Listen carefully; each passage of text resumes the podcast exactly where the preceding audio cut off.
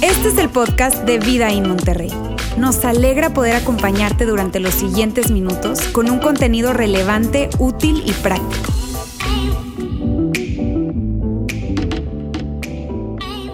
Entonces hoy vamos a estar hablando acerca de cómo encontrar tu alma gemela.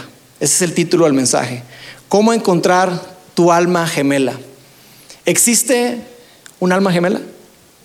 ¿Tenemos un alma gemela? ¿Existe esa persona para ti, para mí, que nos hace completos, que nos hace satisfechos, que con el cual nos sentimos 100% plenos? ¿Existe esa otra mitad? ¿Sabes que el 74% de los hombres y el 71% de las mujeres creen eso?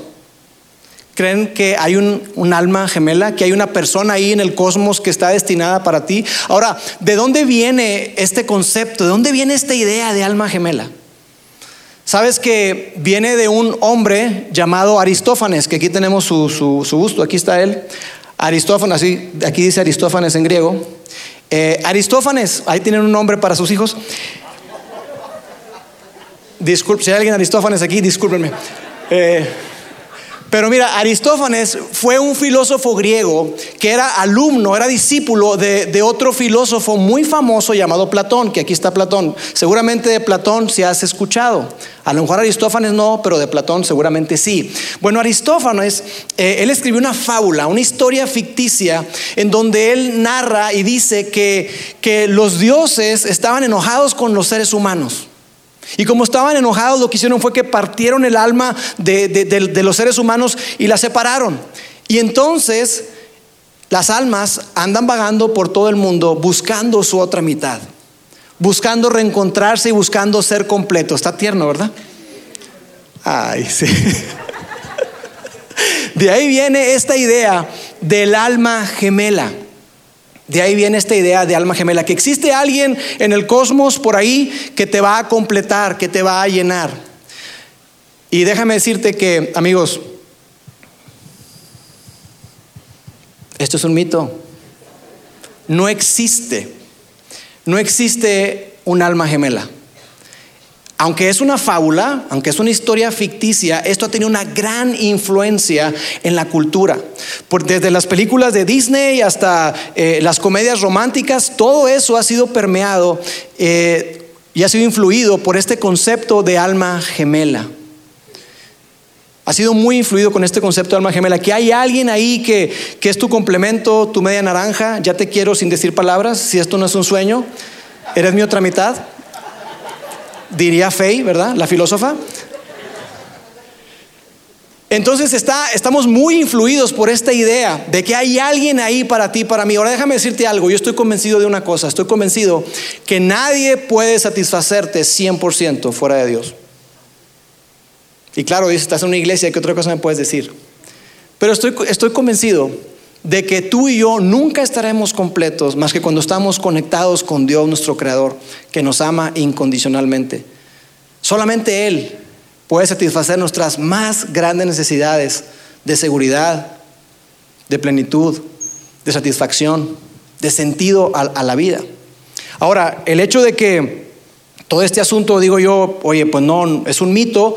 No por eso vamos a hacer a un lado el concepto del alma, porque el concepto del alma es un componente que está presente en todas las relaciones. Es un componente enorme que está en todas las relaciones familiares, de amistades y por supuesto de pareja. El asunto del alma está presente. Así que para ponernos en la misma página con respecto al alma, vamos a definirlo de la siguiente manera. Alma es la parte invisible, intangible, psicológica y emocional de nuestra existencia. Eso es el alma. Una parte invisible, intangible, que es psicológica y emocional respecto a nuestra existencia. Eso es el alma. Involucra nuestra voluntad, nuestras emociones, involucra nuestra mente. Entonces el alma es importante. El alma es valiosa y tenemos que tomarla en cuenta en las relaciones. Y claro que cuando estamos en relaciones de parejas, por supuesto que debemos de tomarlo en cuenta. Es muy valioso. De hecho, Jesús habló acerca de ese concepto en un momento que estaba hablando con sus discípulos y les estaba hablando acerca de el costo de seguirle. Y les dice, Oye, ¿de qué te sirve ganar el mundo entero si te pierdes a ti mismo, si pierdes tu alma? ¿Habrá algo más valioso que el alma?, les dijo Jesús. Y Juan, uno de sus discípulos, un gran amigo de Jesús que fue uno de sus biógrafos, él escribió una carta a un grupo de seguidores de Jesús y mira lo que dice. Él dice: amado, deseo que seas prosperado en todo y que tengas buena salud a la vez que tu alma prospera. El asunto del alma es importante. Lo que Juan está diciendo acá es que como esté tu alma, estará tu vida. Una cosa sigue a la otra, están conectadas. ¿Y sabes qué me parece sorprendente? Que esta colección de manuscritos antiguos que conocemos como la Biblia, que tenga tanta relevancia hoy, y que los psicólogos han estado aprendiendo y definiendo a lo largo de los años, y que hoy te dicen: ¿sabes qué? Es imposible que tú tengas relaciones saludables si tú no tienes tu alma sana, si tú no tienes tus emociones, si tú no tienes tu mente saludable, será imposible que tú tengas buenas relaciones. Me parece sorprendente que la Biblia y los autores de la Biblia 2000 años atrás, incluso en algunos casos más, ya hablaban acerca de este concepto, de la importancia de que tú y yo tengamos vidas, mentes, almas saludables. Entonces es importante que tomemos en cuenta este aspecto del alma cuando estamos hablando de las relaciones. Es muy, pero muy importante. El asunto está que toda esta idea, esta fábula del alma gemela nos ha hecho creer que hay alguien allá afuera para ti y para mí. Y lo hemos permeado en la música, lo hemos permeado en las películas, lo hemos permeado en la serie de televisión. Y aunque es una fábula, influye en cómo vemos la vida y cómo interpretamos las relaciones románticas. Y de ahí surgen un montón de teorías y fórmulas con respecto a cómo tener éxito en las relaciones. Yo quiero compartir contigo una de ellas que es bastante común. Fórmula para las relaciones. El primer paso: encuentra a la persona correcta. Paso número 2: enamórate de ella. Paso número 3: fija tus esperanzas y sueños en esa persona. Si llegas a fracasar, repite el paso del 1 al 3. Eso es algo que nos puede causar risa, pero eso es lo que la mayoría de la gente piensa. Que yo debo encontrar a la persona correcta. Cuando yo encuentre a la persona correcta, todo va a cambiar. Es más, yo voy a cambiar. Me voy a transformar mágicamente en una persona increíble. Y no importa mis hábitos, mis adicciones, mis inseguridades, no importa mis problemas, mi trasfondo. No, todo eso va a desaparecer. El asunto está en que yo encuentre la persona correcta. Esa persona correcta me va a hacer la mejor persona y ella será la mejor persona para mí. La cosa está en que encontrar la persona correcta parece misión imposible. Y el paso número 2, que tiene que ver con enamorarse, es que una vez que tú encuentras esa persona correcta, es casi imposible que no te enamores de ella. La encontraste y caes perdidamente enamorado de esa persona y empiezas a sentir algo dentro de ti y están conectados. Y de hecho tú dices: oye, es que no puede ser, esta persona todavía ni terminó la oración y ya me la completó. Parece que piensa lo que yo estoy pensando y lo expresa. Y tú: oye, no, definitivamente esa persona es para mí, estoy enamorada de esa persona. Y sientes algo que no puedes describir, que puede ser que tienes química con esa persona. Hay algo que sientes que es química, pero sabías, con esto de la química es interesante porque tú puedes tener química con una persona que es bien tóxica. Tú puedes tener química con una persona casada. Con un hombre casado, una mujer casada, tú puedes tener química. Y es que el otro día, mira, la rocé, nuestras manos se rozaron y sentí como maripositas aquí adentro. Esa persona es para mí. No. No pensemos eso. No se trata de que encontraste tu alma gemela. Lo que está pasando es que en tu cerebro y en el mío está pasando dopamina y serotonina, que son hormonas de la felicidad y el placer. Y cuando estamos así, amigos, estamos en esta etapa de enamoramiento. En realidad no podemos ver con claridad porque estamos como dopados, como drogados. Entonces tú no ves los defectos de la persona, solamente ves las cosas positivas. Por eso dice que el amor es ciego, ¿verdad? Estás en esa etapa de enamoramiento que la etapa de enamoramiento, según los científicos, según los expertos, dura entre 6 y 18 meses y después desaparece. Los casados sabemos mucho de eso. El enamoramiento. Después el amor evoluciona a algo mucho mejor, algo mucho más sostenible. Y después, una vez que tú te enamoras de esa persona, tú colocas todos tus sueños y expectativas en esa persona. Sabes que esta persona es la que va a satisfacer mis necesidades, mi seguridad, todo lo que yo anhelo y sueño, esa persona lo va a satisfacer. Entonces tú pones toda tu atención y, como decimos los regios, echas toda la carne al asador con esa persona. Pero sabes, cuando tú haces eso, cuando yo hago eso, estoy recorriendo un camino que me va a llevar a un destino. Un camino que me va a llevar a un destino de frustración. Un camino que me va a llevar eventualmente al fracaso. Y eso es algo que tú y yo no queremos. Y tú ves esto y el hecho de que haya puesto aquí ante el fracaso, repite los pasos 1 al 3, es porque parece una búsqueda frenética de encontrar a la persona correcta. Y mientras yo, hasta que encuentre la persona correcta y pruebo con una y con otra, y es, híjole, ya estoy más cerca, pero parece que no la encuentro. Tiene que haber algo mejor, ¿estás de acuerdo? Mira, aunque yo no estoy de acuerdo con este concepto, con esta idea del alma gemela, yo sí creo que si en la voluntad de Dios está que tú te cases, que Dios tiene una persona para ti. En eso estoy súper de acuerdo. Dios tiene alguien para ti, lo vamos a colocar acá. Dios tiene alguien que te atraiga físicamente, que te ayude a crecer emocionalmente y que esté alineado a tu propósito o con tu propósito. Dios tiene alguien para ti. Una persona que te atraiga físicamente, eso es importante, lo veíamos la semana pasada. Pero no solamente eso, sino que emocionalmente te hace crecer, te desafía, te hace una mejor persona. Pero más importante aún, y quiero destacar esto, está alineado con tu propósito. El asunto del propósito, amigos, es sumamente importante. Tú y yo debemos de elegir una persona, no solamente por la emoción, no solamente por lo físico, sino por el propósito. El propósito es sumamente importante. Cuando una pareja se complementa, y ojo, dije se complementa, no se completa. Cuando una pareja se complementa, tienen diferentes dones, habilidades, talentos. Cuando se complementan, ellos pueden potenciar, pueden maximizar todo lo que Dios ha colocado en sus manos. Y entonces pueden disfrutar de la vida y pueden decir, ¿sabes qué? Yo entiendo que yo he estado descubriendo mi propósito, y cuando me uno con esta persona y estamos alineados, yo entiendo que nuestro propósito y significado es muy, pero muy grande.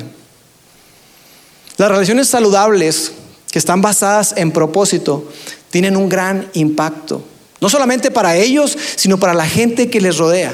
Cuando tu vida se alinea en propósito y estás unido en propósito y significado y en visión con otra persona, entonces tu vida impacta la vida de muchísimas personas. Eso lo he visto una y otra vez. Yo le agradezco muchísimo a Dios que tenga la oportunidad de hacer lo que hago y de hacerlo junto con mi esposa. Ahora, ¿significa que tú tienes que hacer todo con tu esposa si no estás mal? No, no, no. Cada quien puede tener sus gustos, sus pasiones, sus cosas, pero que tengan alineados en propósito, en visión, porque eso es lo que tú y yo tenemos que buscar. Porque mira, yo he visto personas que están alineadas en propósito y en significado y que tienen un gran impacto en la vida de otros. Por ejemplo, Juan y Carla Beriquen. Juan y Carla Beriquen son los fundadores de Vidaín. Arrancaron Vidaín hace 18 años y ellos son una pareja increíble. Son una pareja que han vivido cosas muy difíciles en su vida, pero que están alineados en visión y en propósito. Y la visión de ellos es dejar a América Latina diferente a como la encontraron hace más de 30 años que llegaron acá como misioneros. Y vaya que lo están haciendo. Ellos hoy están involucrados en iniciativas de transformación de comunidades, de países. Y su vida está impactando la vida de muchísimas personas. Cuando tú y yo estamos alineados en propósito, cuando estamos alineados en visión, nuestra vida como pareja tiene un gran impacto para otras personas. Así que es algo que tú y yo tenemos que tener bien, pero bien claro. Sí, cuando se trata de salir con alguien de date, cuando sales de date con alguien, tienes que tener claro eso, que tú salgas en base a propósito. No solamente por una atracción física, por una atracción emocional, como vemos en los reality shows, The Bachelor y todas esas cosas, que es mucha la atracción física que hay, y pueden hablar de compatibilidad de muchas otras cosas, pero no hay compatibilidad de visión y de propósito. Quiero que pienses conmigo en los siguientes escenarios. Imagínate que tú has entendido o has descubierto y tú anhelas que tú puedas desarrollar tu profesión, que puedas crecer profesionalmente y que puedas hacer lana. En tu mente y en tu visión de vida es prosperar y hacer dinero, hacer riqueza. No solamente para acumular, quizá para otros propósitos, pero tú tienes esa idea y tú tienes claro que tú quieres generar riqueza. Y quieres salir con una persona que en su propósito y su visión de vida, esa persona entiende que lo que quiere es luchar por causas sociales, y que en su corazón está incluso el tener que mudarse de país y estar en situaciones bastante precarias para poder cumplir con ese propósito. Yo no digo que sea malo que salgas con ella, pero si puedes ver, no hay mucho match, no hay mucha unidad de propósito. Y tú estás buscando eso. Por otro lado, vamos a darle vuelta a la tortilla, vamos a hacerlo ver del otro ángulo. Imagínate este otro escenario. Tú eres una persona que tú sientes que tienes un llamado, una vocación, llámale como quieras, y tú quieres servir con ONGs, o tú quieres incluso irte de misionero a África o a donde tú quieras. Y eso está en tu corazón. Tú quieres dar, tú quieres ser generoso, tú quieres que tu vida cuente de una manera muy significativa de esa forma. Pero estás pensando salir con una persona que le gusta su posición económica y que está persiguiendo una posición económica y social, que quiere estar en el jet set, quiere ser conocido, y que todo lo que llega a sus manos no lo ve como algo para dar, sino más bien para acumular y para gastar. Tu visión y la visión de esa persona son bastante diferentes. Ahora, me estás diciendo, Laura, entonces, ¿qué es malo eso? Yo no digo que sea malo, pero no estoy seguro que sea lo más sabio. Entonces, si tú estás en este proceso de citas románticas, tú tienes que saber muy bien lo que quieres, qué necesitas y qué es lo que quieres. Ahora déjame decirte algo. Si tú estás en esta etapa de citas, estás soltero y vienes de un divorcio, vienes de un rompimiento, o enviudaste y estás queriéndote dar la oportunidad nuevamente de salir, déjame decirte algo. Esto de las citas románticas no es un estatus en el que permaneces mucho tiempo. Las citas no es un estatus en el que permaneces, sino más bien una etapa a la que entras para determinar si una persona es para ti. Eso es cuando estamos hablando de citas románticas. Es una etapa en tu vida en la que tú vas a decidir si esa persona puede ser la persona que Dios tiene para ti. Tú estás dándote la oportunidad de descubrir si esa persona es para ti. Y yo quiero que tú tengas algo en cuenta. Cuando hablamos de citas románticas, tú y yo debemos de buscar patrones, no potencial. Te estoy diciendo que es importante que sean alineados en propósito, en visión y todo eso. Y probablemente tú estás saliendo con alguien y dices, no, tiene un potencial esa persona enorme. Pero yo te diría, qué padre que tenga potencial, pero ve patrón, busca patrones, porque la mejor manera de predecir el futuro es mirar hacia el pasado. ¿Cómo se comporta esa persona? ¿Qué hace esa persona? ¿Esa persona te atrae físicamente? ¿Esa persona te hace crecer emocionalmente?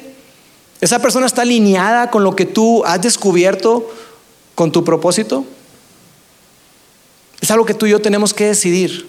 Y miren, para ponerlo más claro, cuando hablamos de citas románticas nos referimos a esto. Una cita romántica es intencionalmente salir con alguien con el potencial de casarse con esa persona.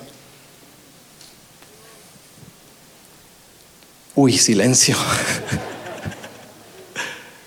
Oye, no, es que yo no lo veo así, y estoy bien, estoy de acuerdo, porque probablemente lo que tú estás buscando es una cita casual, y eso es muy común el día de hoy.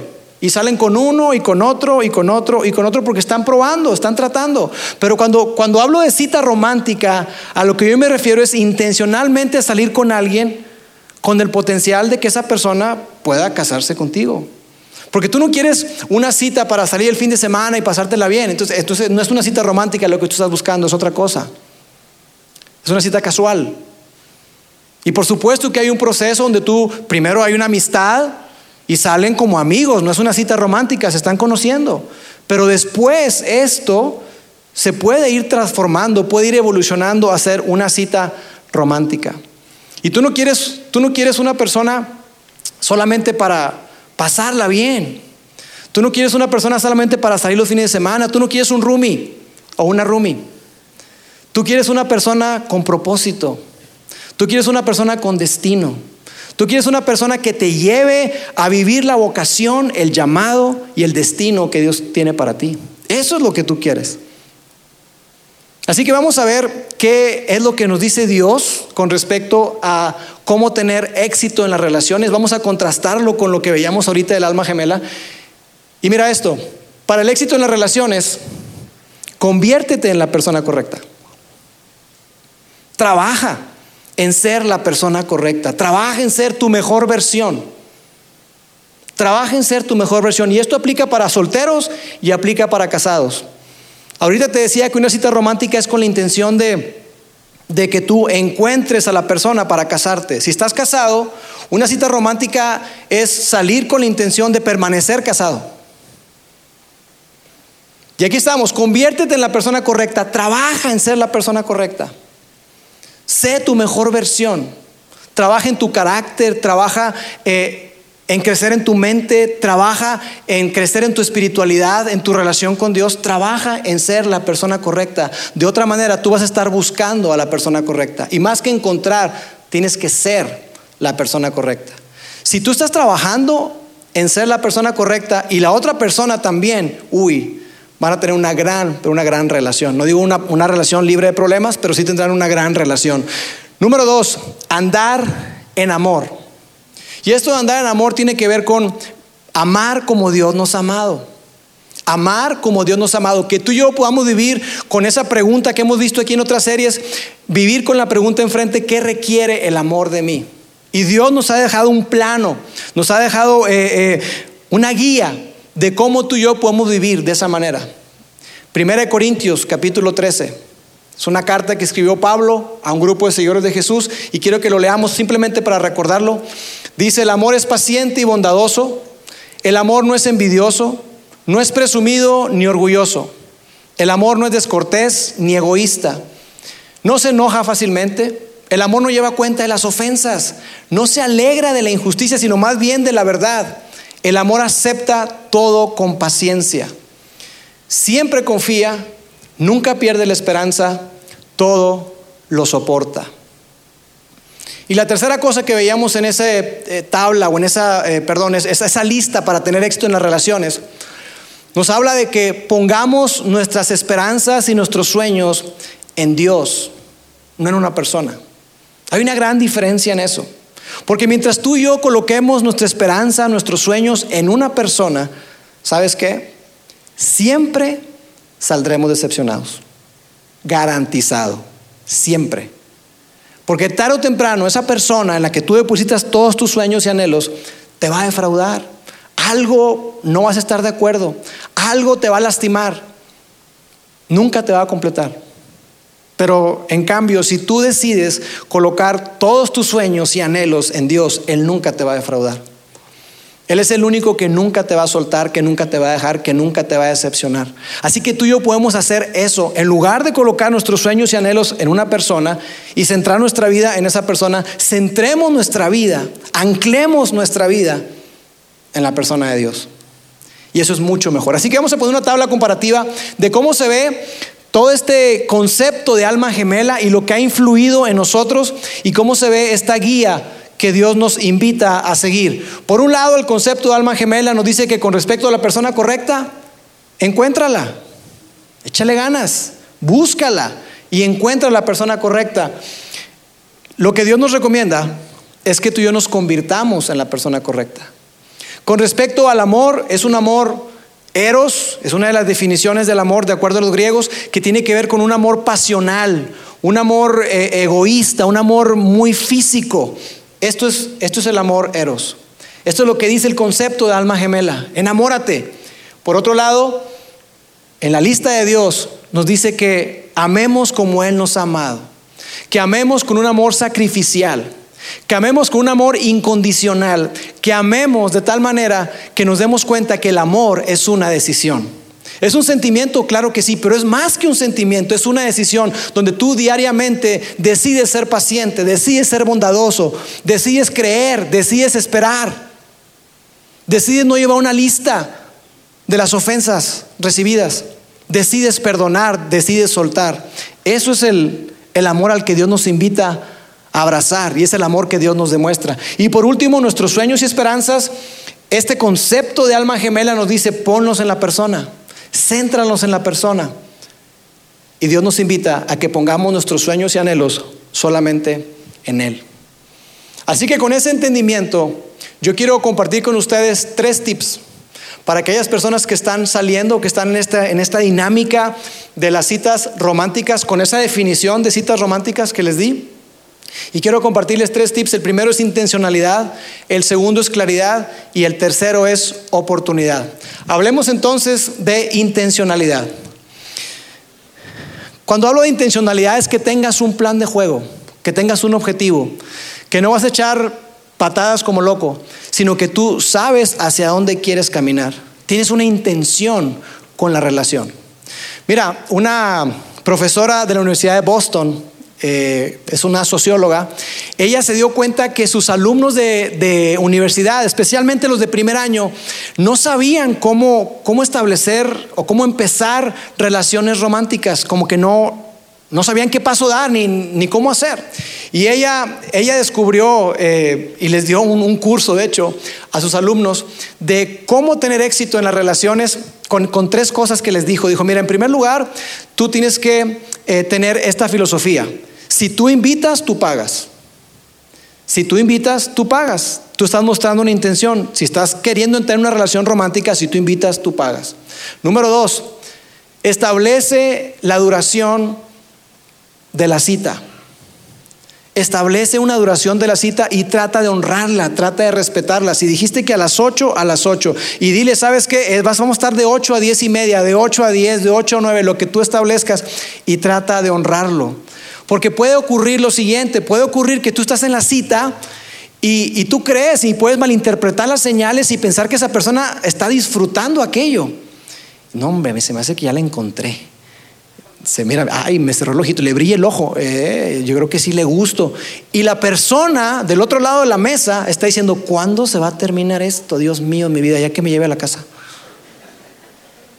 Entonces tú puedes pensar mucho tiempo. En cambio, cuando tú estableces un horario, y él lo decía a ella, que eso relaja mucho las cosas, relaja muchísimo las cosas. Y número 3, otra de las cosas que ella decía es que para aquellas personas que somos muy dadas al abrazo, al toque físico, como yo puedo abrazar a cualquiera. Ella decía: cuando se trata de citas, ten mucho cuidado. Ten mucho cuidado. Y si vas a abrazar, no abraces un abrazo frontal raro, incómodo, porque puede ser que tú sientas rico, pero la otra persona se sienta súper incómoda. Entonces ten cuidado cuando vayas a abrazar a alguien. El toque físico complica mucho las cosas, así que ten cuidado, especialmente cuando estás comenzando. Tip número 2, claridad. Cuando hablo de claridad es de que tú definas la relación. ¿Hacia dónde va esa relación? Que tengas claro en dónde te encuentras tú con respecto a la relación. ¿En dónde estás? Y te lo digo de la siguiente manera, lo puedes ver por fases. La fase 1 es donde tú invitas a esa persona. Él dice: oye, ¿cómo ves si nos vamos a tomar un cafecito? Vamos aquí al Starbucks o a café que te guste. Si te dice que no pasa nada. Simplemente no hacen match en ese momento, lo que sea. Tranquilo, no te deprimas, por favor. No te deprimas, no te sientas mal. No lo veas como algo, híjole, este es el fin del mundo. Para nada. Sigue adelante. Invita después a otra persona. Esa sería la primera fase. La fase 2 es cuando ya esa persona te dijo que sí y tienen tiempo saliendo. Tienen un tiempo saliendo, y entonces tú dices: oye, ¿qué onda? Pues tú me gustas y yo quiero saber más o menos qué onda. ¿Yo te gusto o cómo va la cosa? Y eso te da a ti claridad. Tú estás trayendo claridad a la persona, estás diciendo que te gusta, y puedes recibir feedback de en dónde se encuentra esa persona también. Y la fase número 3 es cuando ya tienen más tiempo saliendo y empiezan a descubrirse, empiezan a ver que están alineados en ciertas cosas, y entonces tú traes mucho más claridad a la relación. Ahora, ¿cuánto tiempo es eso, Lauro? No lo sé. Hay estudiosos que dicen que entre 12 a 24 meses. Hay otros que se quedan 7 años, como yo, hasta que le propuse a mi esposa. Me la bañé, me tardé demasiado. Pero que tú tengas claridad y digas, oye, ¿hacia dónde vamos? ¿Vemos el matrimonio en nuestra relación? ¿Vemos el matrimonio? ¿Nos vemos haciendo vida juntos? Y amigos, seamos muy claros. Seamos muy claros. Hay un pasaje en Efesios que dice esto: hablemos la verdad en amor. Lo más amoroso que puedes hacer por una persona es decirle la verdad. Y miren, culturalmente nos cuesta bastante. A los mexicanos, a los latinos, pero especialmente diría yo a los mexicanos, nos cuesta. Y hacemos algo que en Estados Unidos se le conoce como ghosting. Te pelas, te desapareces. Oye, fulanito, pues quién sabe qué pasó. Oye, mija, ¿y qué pasó con...? No, papi, ya nunca lo vimos. Pues sí, se desapareció. Sé honesto y dile a la persona, ¿sabes qué? Creo que vamos por otro lado. Yo no estoy ahí. Y más claro todavía, no te quiero para mí, para eso. Sé claro con respecto a tus intenciones y en dónde te encuentras con respecto a la relación. Y número 3, oportunidad. Esto tiene que ver con el momento oportuno, que seamos sabios para leer los tiempos, y que si tú estás soltero, déjame decirte que es el mejor momento para que tú trabajes en ser la persona correcta. Trabaja en ser tu mejor versión. Si estás casado, sigue trabajando en ser tu mejor versión. No porque ya te casaste, no, pues ya. No, todos los días trabaja por ser la persona correcta. Trabaja en tu carácter. Trabaja en tus emociones. Crece en inteligencia emocional. Si es necesario tomar un curso, toma un curso para conocerte. Porque vemos a muchas personas que no tienen claridad con respecto a eso. O que simplemente conocen algo y dicen, pues que así soy, ese es mi diseño. No, eso no es excusa.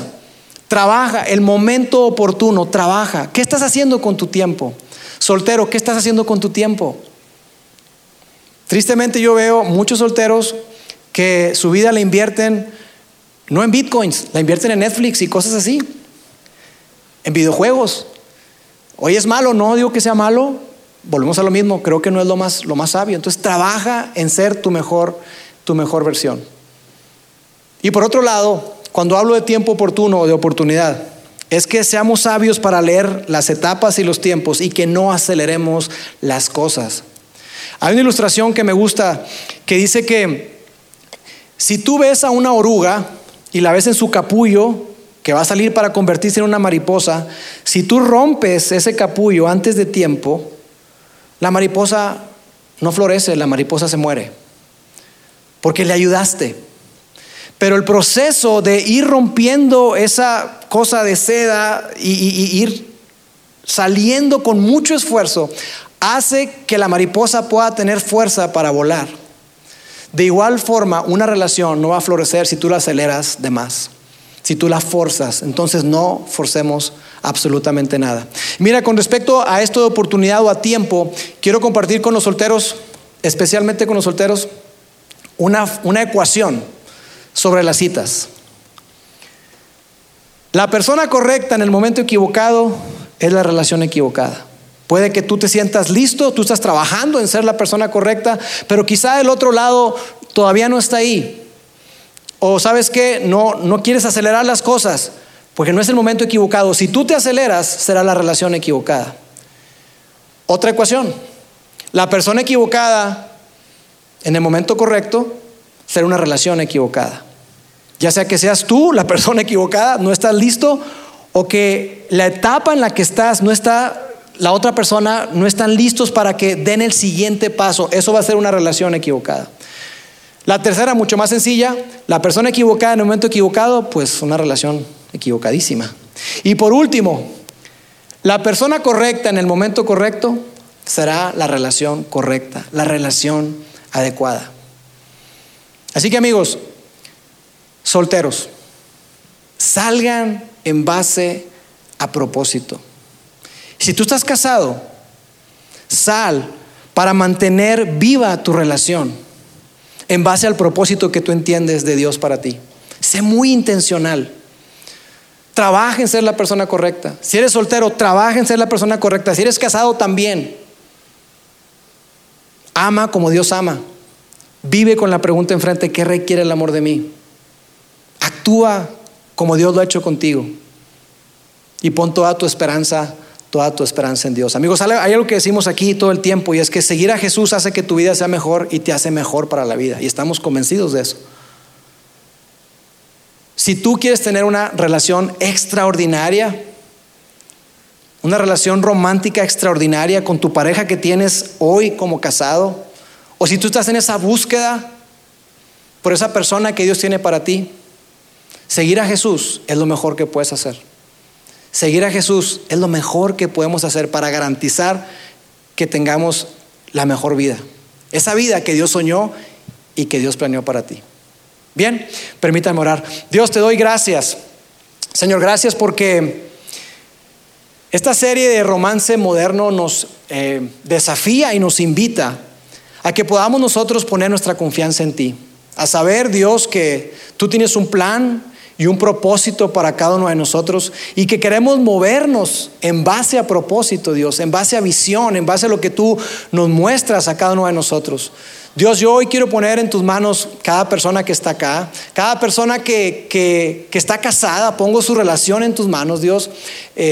Permite que los que tienen poco de casados y los que tenemos mucho de casados, que recordemos una y otra vez que nuestra esperanza está puesta en ti y en nadie más, y que trabajemos todos los días en ser la persona correcta. Y los solteros, Dios, que también recuerden esto. Padre, danos el valor para saber qué hacer con lo que hemos escuchado, y permítenos ser valientes. Te lo pido en nombre de Jesús. Amén. Sigue conectado a los contenidos de Vida en Monterrey a través de nuestro sitio web y de las redes sociales. Muy pronto estaremos de vuelta con un nuevo episodio.